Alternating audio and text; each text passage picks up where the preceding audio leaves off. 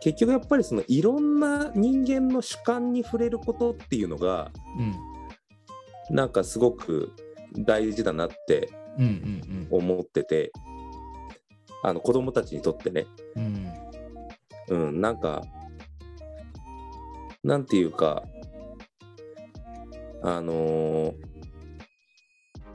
まあ月並みな言葉になっちゃうんだけど、まあ、この先生はこれを大事にしてるっていう、うんうんものがいをにやっぱ1年間どっぷり浸かることってすごく大事だなってうん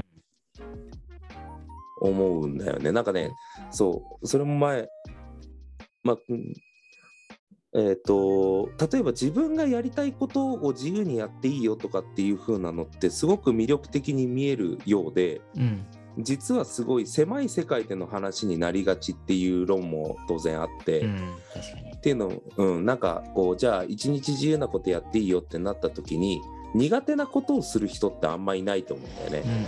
うんうんうん好きなこととか得意なことを多分時間に費やすと思うんだけどう、んでもそれって実は自分がやり慣れてることとか自分が、あのー好きっていう範疇に収まっていることが浮かぶからやっぱりこう趣味性の範囲を出ないっていう。うんうんなるほどうんうんそうでもその自分が今まで思でこれがすごく俺思考の限界だと思ってるんだけど個人の思考の限界だと思ってるんだけど、やっぱ浮かぶ範疇のものっていうのってやっぱり自分が今まで考えたことある範疇しか出ないっていう限界が絶対あって俺それの外には個人では出れないと思ってんの。うんうんうん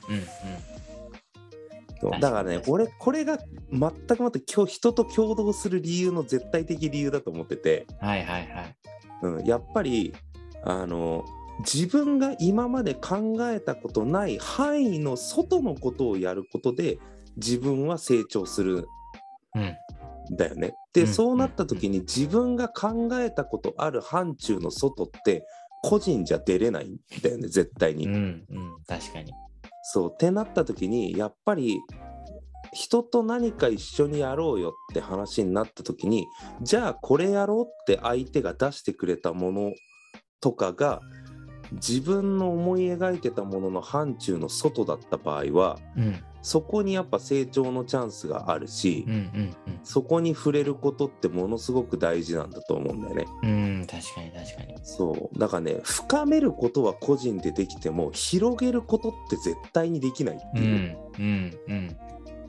そう。だから没頭したいとかどっぷり浸かりたいとかっていう風な深さの話を絶対個人ではするじゃん、はいはいはいはいはいしますね。言葉で使う時、うんうんうん。そう。だからね深める作業は多分個人がいいんだよね。うんうん。あの、どこを掘るかを自分が決められるから。うん確かに確かに。今今日はここを掘りたいなとか今日はここを深めたいなとかっていうことを自分のコントロールで決められるから、うん。深める作業は個人が絶対によくって。確かに確かに。そう。でも広げる作業は自分じゃだけじゃできないからうん。だ個人でやるとしたらやっぱり本を読むとか、うん。うん、自分の全然頭にない本を本屋さんとか見てうん。取るっていう本の力、まあうん。本って結局他者の思考の塊だから、にねそうやっぱり他人の思考として本に手伝ってもらうとかあとはなんかちょっとテレビで見たスイーツ食べに行こうかなみたいなものもあれも広がりだと思うんだけど、うんうんうん。やっぱ自分外の刺激を受けないとうん絶対に広がらないんだよね。広がらないですね確かにね。広がらない。だからやっぱり教員が1年間自分が思ってる趣味性の外のものを投げかけ続けてでやっぱりその人の考え方っていうものに1年間自分が思ってる考え方と違う先生とか違う他者がうん。1年間その主観についてどっぷりつけあの広げてくれる世界を広げてくれる、うん。でずっとそこにこうつけ込ませてくれるっていう時間って、やっぱりなんかあれやってみようっていう一個のイベントじゃなくって、うんその先生の頭の中の世界観っていうものに1年間浸れるっていうことは多分その子の趣味性の幅をぐっと広げるのにものすごく大事な1年だと思うのよ。うん。確かに。そうだからやっぱり先生はこういうものを大事にしてやっていく1年なんだよっていうふうにその自分の趣味性の内にあるのか外にあるのかっていうことをその子供に無意識ながらに自覚させることっていうのはすごく大事だと思ってて。うーん、なるほどね。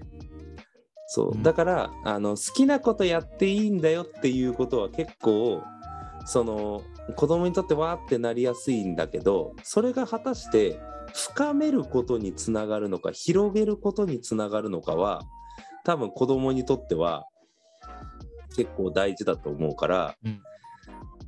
そうだからなんかやっぱその先生がどういうところを大事にして1年間やっていくのかっていうことは子供にも保護者にも実は公言した方が俺はなんかすごくいい気がしてる。だよね。そうそうだからうんだからこの人は俺今まで出会ってきた中でいないタイプの人だなって思ったら多分広げる1年にうん。なるんだなってなるし、うん、うんうんあこの先生の言うことは本当よくわかるってなったら、うんうん深める1年になるんだなっうんて、なるほどね。そうそうだからそれは結局自己 PR とかセルフプロデュースとかにつながってきてはいはいはい。あこの先生といると世界観広がるかもとか。うーん。そうこの先生といるとなんかね自分が深められるかもっていうポジティブに捉えられる要素になるっていうかね。だね。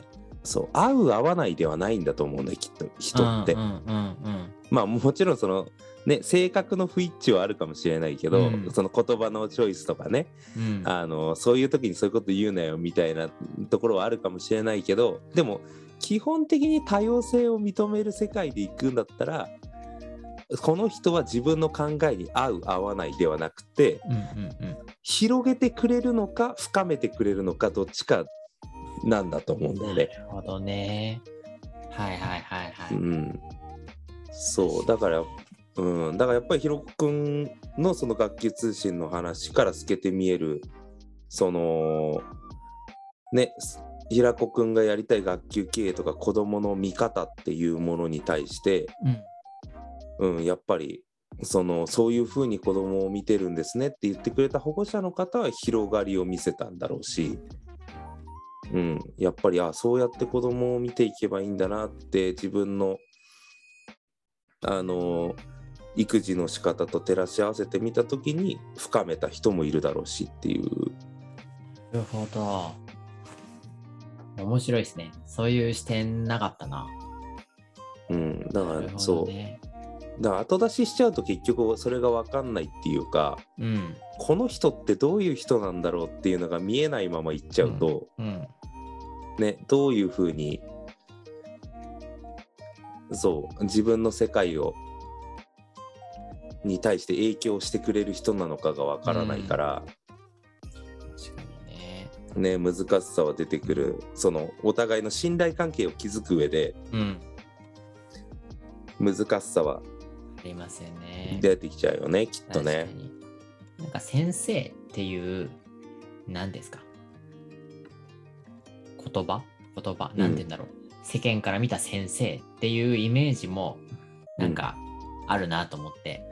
うんうんうんあるね。うんなんて言うんだろう。先生ってこういうイメージ、しっかりしててみたいなのとか、ななんとなく昔からあるイメージがあって、それをなんか先生自身も教員にな教員自身もそこに寄せなきゃって思っちゃってる節もあるなとは思って、そうだね。うんまたなんかちょっと違う視点で言うと弱みもなんか全然見せていいと思うんですよね自分は。いやわかるわかるわかるそう。そうそうなんかそこも隠しちゃったり、なんかしっかりしてなくちゃダメだ失敗しちゃダメだみたいな先生もいるけどなんか全然いいと思って、いやいいと思う。子供たちにもう先生寝坊しちゃってさみたいな。全然いいと思うんですよね。なんか、うん、なんかそういうのも含めて自己開示っていうかうん。自分の弱さも出したり自分の強みもアピールしたりとかうん。確かにそういうのって大事ですね。うん。あんまり意識してしてこなかったかもしれないな。そう。ね大事な点だよね。なんかその、全然違った知識で披露しちゃってたらあれだけどヨーロッパの方だかの西洋の方だかでの善悪っていう捉え方とうん、うんうんそう自分あの日本日本の方なのかな？アジアのそれこそね今まで来た文化の中での善悪なのか分かんないけどうん。なんか捉え方が違うらしくって多分善悪だったと思うんだけど、はいはいはい。だ俺らが使ってる善悪っていうのは本当正しいことと悪いことっていう、うん。なんか完全懲悪とかって言ったりするけどはいはいはい。なんかそういう善悪なんだけどむそっちの方の善悪っていうのは自分のポリシーだったりとか自分の考え方に対しての行動があの直結しているっていうかその整合性が合ってる行動を善と呼んではいはいはい。自分が持ってるその思いに対してそぐわない行動を取ることを悪っていうふうに考えるみたいななんかそういう文化文化っていうかそういう捉え方もあるみたいなのをなんかおぼろげだけどちらっと聞いたことがあって、なるほどなるほど。そうだからなんか自分はこれやりたいんだけどもなんかこう会社にこれやれって言われたから反対のことやったっていうのは自分に対して悪の行動みたいな。うんうんうん、でも自分がこれっていうふうに思ってるだからウェルビーイングの考え方なのかもしれないよね、うん。はいはいはい。うんうん。うん、自分の人生の時間の使い方に対しての幸福度の考え方なのかなっていう、うまあだからそもそもの倫理観というか道徳観というかそこ間違ってたらうん。悪いこともねうん。善と捉えちゃうみたいなところはあるのかもしれないけど、うん。そうでもやっぱりなんかそういう考え方になんか移り変わり始めてんのかなっていう気はしてるっていうか、ん。んそうそうその多様性の文化で考えるとね。う、ん。うん。うん。だからこれは善でこれは悪だっていう一般通念として考えてると多様性は死んでいくと思うのよ。うん。はいはいはいはい。うんうんうん。そううん、だからその要するに今のその報道の中でもまあなんだろうな誰かを傷つけたりとか、うんねまあもちろんそれはそうなんだけど、まあ、概念的な話で言うと、まあ、人をぶったりとかするのはダメだよね悪だよねっていう考え方と、うん。あのなっていくけどさ例えばあのアカデミー賞だっけ？はい、そうですあね。のそう。ねウィル・スミスさんが奥さんのことを言われて張り手したっていうのもさ、だからあれを俺たち日本の観点での善悪って言ったら、まあ、暴力に頼ったことに関しては悪だってうん。うんいう風になるけどなんかその事情のことを考えるとあれは本当に悪と言い切れるのかみたいな話じゃん。うん。うん、だからあれを全部全てにおいて完全に悪ですって。うん。暴力はダメですっていう風なことが言えるかっていうとやや心が揺れるところもあるっていうかさ、うん。うん。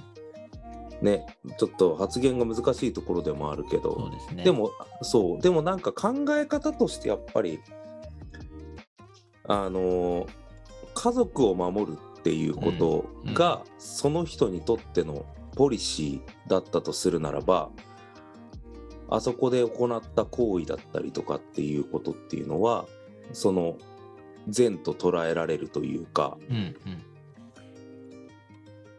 でも暴力はダメだっていう風なポリシーで生きてる人からするとあの行為は悪に見えるわけで。うん。だみんなで一致して善なのか悪なのかっていう風なことを統一した意識として結論を出すことっていうのがうん多様性かって言ったらそうじゃないじゃん。うん。うんうん、じゃああれが悪でしたか善でしたかってじゃああれを悪としましょうっていう風に整えることって多様性が死んでいくっていうか、うんうんうん。だ誰かにとっては善と捉えるけど誰かにとっては悪と捉えるっていうことが認められるっていうのは、多分その人が生きてきた本筋によるっていううん。本筋っていうかポリシーによるっていうかさ、うん。うんそうっていうところででそこでやっぱいろんな考え方があっていいよねって言わないといけないっていうかうんうん。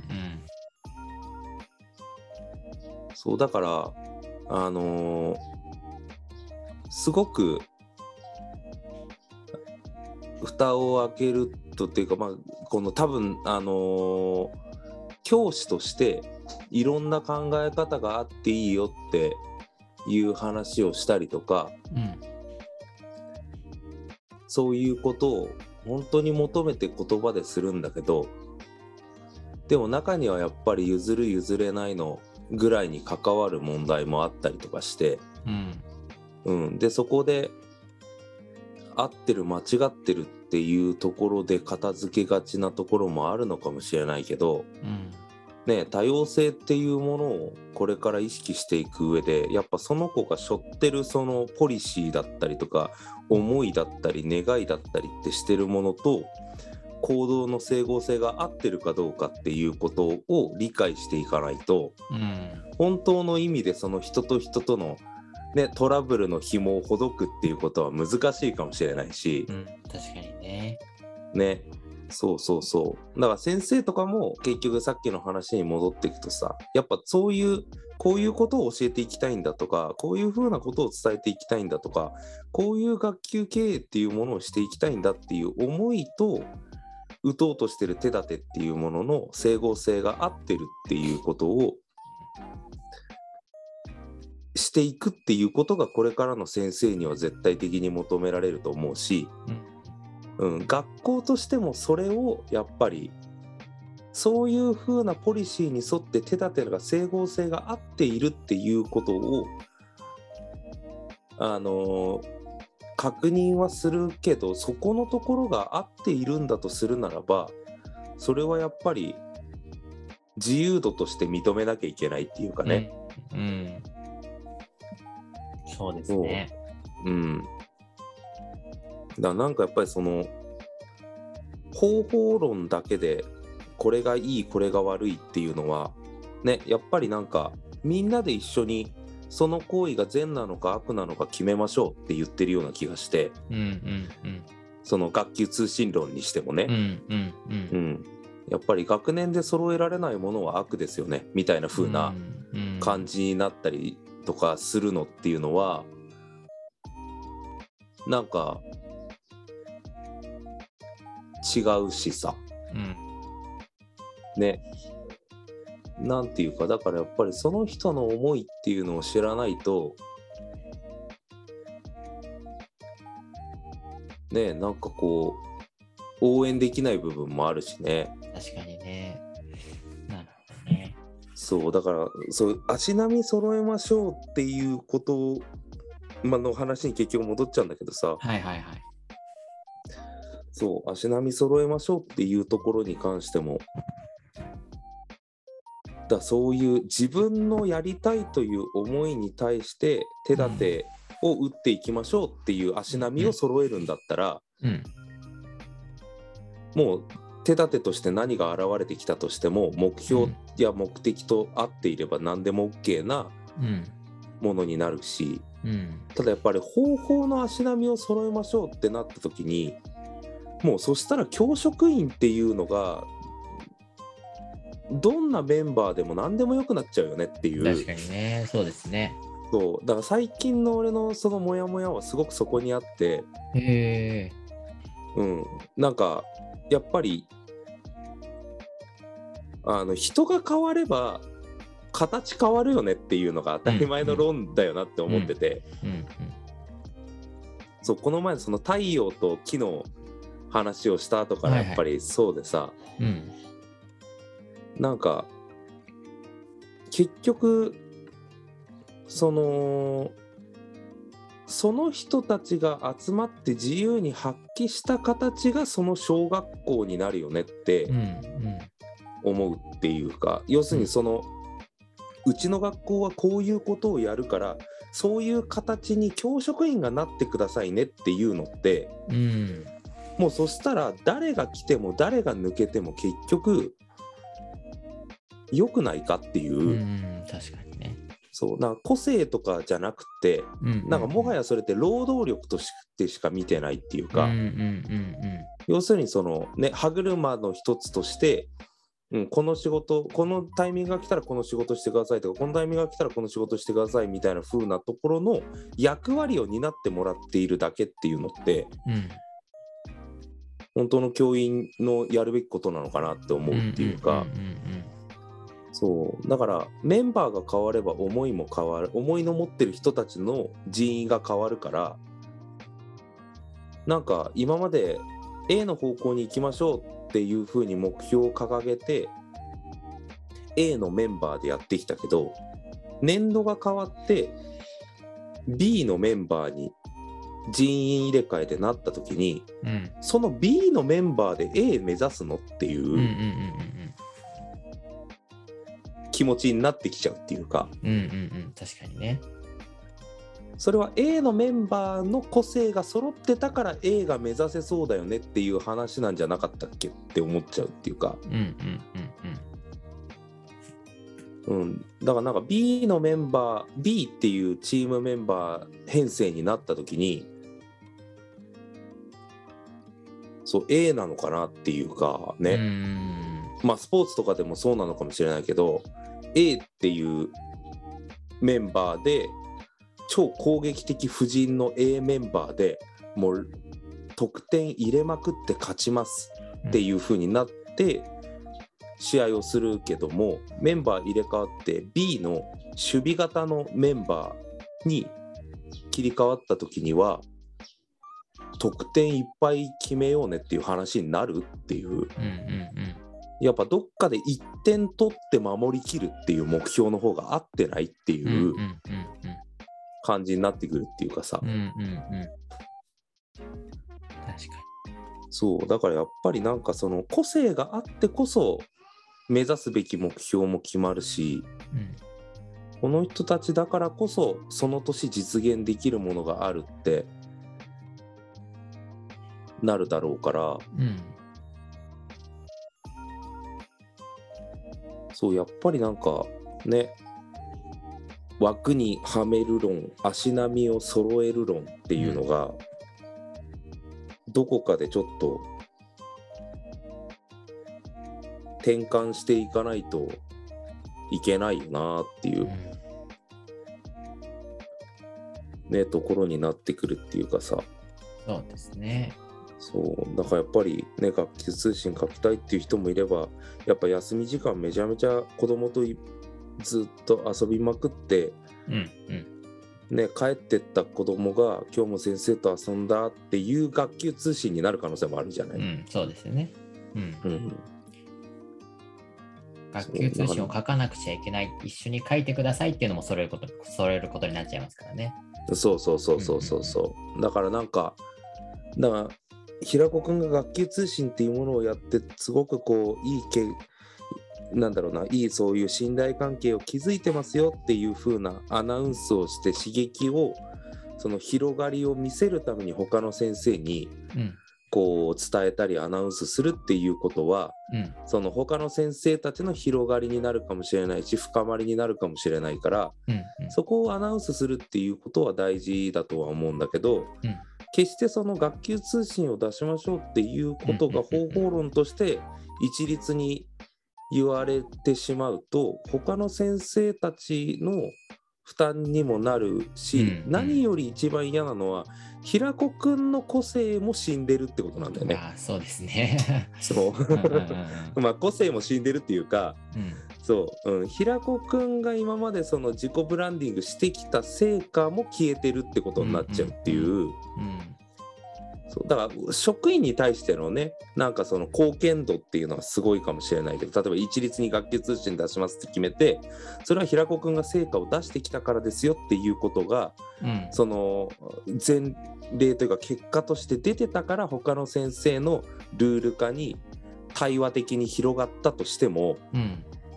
それがうん。そうみんなであじゃあ学級通信やりましょうやりましょうっていう風になってみんな一律で学級通信やるっていうことが建設的な協議で決まったとしても、うん。うん、だとしてもそれはやっぱり職員室内でなんていうか効果があるっていうかね高まったっていうこともあるしまあ始めた先生たちの学級においてはおう学級通信かわーって学校のためっていう風になるかもしれないけどそれをなんか打ち出してきた平子くんに対してのなんかこう保護者や子どもたちっていう風なね関係値っていうところにはなんかその影響はないわけじゃん。うんうん。まあ、ボトムアップを図ったってことだよね、結局はね。平子くんの位置のところまでボトムアップされたっていう組織的なアップはあるんだけど、うんうんそう。でもそこでやっぱり学級通信っていうのが一律に高まったところで、じゃあ平子くんが次どういうブランディングしていくかっていう風になった時にもう学級通信が使えなくなっちゃうじゃん。うんうんうんうん確かにねそうそうそうそう。うんそれって学校の利益っていうか学校の効果としては高いとは思うんだけどうんなんかその提案してたっていう風な人からするとなんかまたね違うところを模索していかなきゃいけないってなった時にうん。ね足並みを揃えるっていうことのうん。メリットデメリットが全体で揃ってないよねっていう。うん確かにね。そうですねそうそう。うん。やっぱりね ね。そう。自分はそう学級通信はいいものだと思ってるけど、うん。なんか強要するものでもないと思うしうん、そうそれこそうそうそもうそ本当に方法論として学校全体でやりましょうってなっちゃったら ちょっと嫌ですね。う。そうそうだよね。うんうんいやそれはね本当に率直に俺もそう思うんだようんね。うんうんだっいや絶対てずっ負担にとそれをね感じる人もいるだろうし、いるだろうしねう。ん、ただのビルドになっちゃうから。うん そうだから中にはさ平子くんがそれで結果を出したっていうことでこの仕事が増えたんだよみたいな風にさ、ね。そうね曲がってそういう風に捉えてしまう人も出てくるかもしれないし、うん。ねえそうじゃあ、まあ、自分が学級通信でそうなってそういう風になった時にまあ多少他の人の仕事を増やしちゃったなっていう風な申し訳なさも抱えなきゃいけないし、そうですね。ううんん、だしあとはやっぱりじゃあさらにそこで自分の子それをだって保護者に言うことでもないじゃん。そうですね。うん。そう自分が今までやってたうん。あの学級通信が認められて 学校全体のものになったんですよってアいピールす。るアピールすることじゃないから、うん。なあ俺の個性なくなっちゃったなっうんてうんうん。思うのが個人的なうん率直な意見で、うんうんだったらやっぱりこれは平子印であってほしかったよなって 俺は思っちゃうのよなんか。ああ、なるほどね。心が狭いからいやいやいやいやいや。うん、まあ別にそうそうですね。自分のあれがなくなったとは思わないかもしれないけど。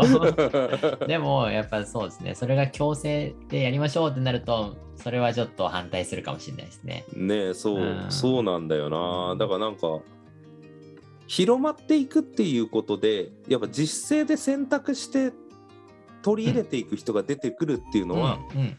やっぱすごく嬉しいことじゃん。そうですね。それは嬉しい。そう。うん。自分の意思で自分も学級通信やってみたいんですって言って、取り入れていく人が出てくるっていうのはすごくうん。こっちとしてもね気持ち的にありがたいし嬉しいし気持ちも楽だしさ。うん。うん。そう。やっぱりそのねそういうふうなことで広まっていくっていうのはすごくありがたいことだけど、うん。一律にそれでやっていきましょうってドンってルール化するっていうところの障壁はやっぱり高いような気もするからさ、うん。うん。ねだからそこはそこの一線を越えるラインっていうのをどうするかっていうところでだやっぱりさライフラインなんだと思うんだよね結局。うんライフライン問題と同じでやっぱり水とか電気とかうん。今それこそねそうネット環境みたいなものもライフラインに入ってきてるけど、やっぱそういうものは一律にないと困るじゃん。ああはいはいはい。そうですね。そうそう、うん、だからなくてはならない、ねそうそうそうそうそう。だなくてはならないものは一律なんだけど、うん。うん、あってもなくてもいいけどあると豊かなものまでライフラインにする必要はないっていうか、あ、そうですね。うんうん。うん、だから学級通信をライフラインにする必要はないんだよね。うんそこはやっぱり工夫の工夫の範疇っていうか、うんうん。そう思います。うんね、だからやっぱその辺の線引きはしっかりしていかないといけないし、うん。うん、最低限やっぱり学級経営していく上であの必要不可欠なものだけが一律にライフラインとして整ってるっていううん考え方じゃないとやっぱ誰もが納得はしないよね。うん。いや、そう思います。うんそうそね。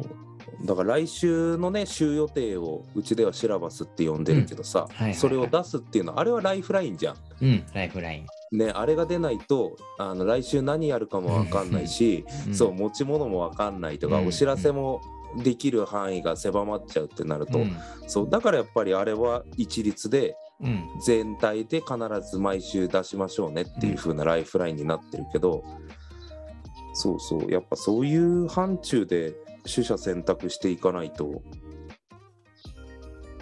そうだからねが学年で揃えないと出したらダメだよみたいなのはなんか違う気はするよねそこはだって売りによって違うしライフラインじゃないからっていううん考え方になりそうな気はするよね。うん。そうですね。それで、あれですね。で、まあ学年主任としては、並行の先生がね、無個性みたいに見えないように、そうそうそ良さを引きうそうそう。出してね。うん。う。うんん、そうだから常に天秤にかけるっていうことだよね、うんなんかそれは大同じパワーバランスでそう学年が見えてるかなっていう、うん。うんっていう測り方をするっていうだから方法論で測らずにそういうねパワーバランスで測るっていうことをそう無個性に見えないように注意するっていう配慮が学年主任のうん。見見方なのかなっていう気がするよね。確かに。それはうん気をつけていこう。うん。いやでも本当続けてねちょっとね。立場的にそうあのね文書とかでうん。そう学級通信のやつと平子くんのもこう,、あ、そうですね。読んだりする機会もはい出てきて、い、や毎回すごいなと思ってあれは ありがとうございます。そうですね。これからは学生生にも読んでもらえるようになるんですね。ね。いやあれはいいよね。素敵だよ。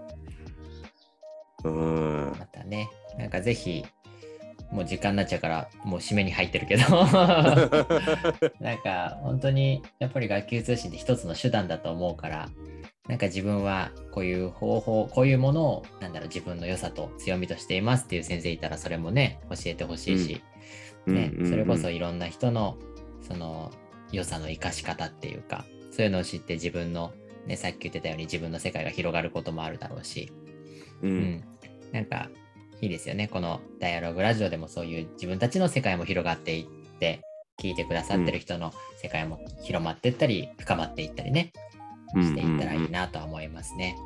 ねそう。だから自分の代名詞をね見つけていくっていう、この前の具体と抽象の話じゃないけどさ、ね。だから学級通信を平子くんがやってるからあ自分も学級通信っていう風にうん、初めは形から入るっていうのもすごくいいと思うし、でも自分にと自分がこれやりたいっていうあの先生といえばこれだよねみたいな、うん、うん、ね代名詞を自分で探っていくっていううん、ね探求の話だからまさに。ねだから合わなかったら他を探してとか、うん、ねそういう風なので自分に合ってったのを最後最終的に見つけてもらうっていうのがね結果先生の醍醐味なのかもしれないよね。いや、そうですよね。そういう幅が、余白があるのはいいですよね。先生という仕事で。うん。うんうんうんうん。ということで、今日はこの辺にしますか。そうしますか。はい。今日は何だろう？テーマも言わなかったけど、学級通信 についてからいろいろ広まっていきましたけどね。そうだね。まはいあ学級通信そうだね。教師の個性というかうん。ね。うん。そう、そのあたりですね。はい。またね、えっ、と、このダイアログラジオでもいろいろな話もして、ね、いけたら、自分たちもどんどん世界をね、広げたり深めたりしていきましょはい。う。はい。ということで、今日は以上です。今日もありがとうございました。ありがとうございました。はい。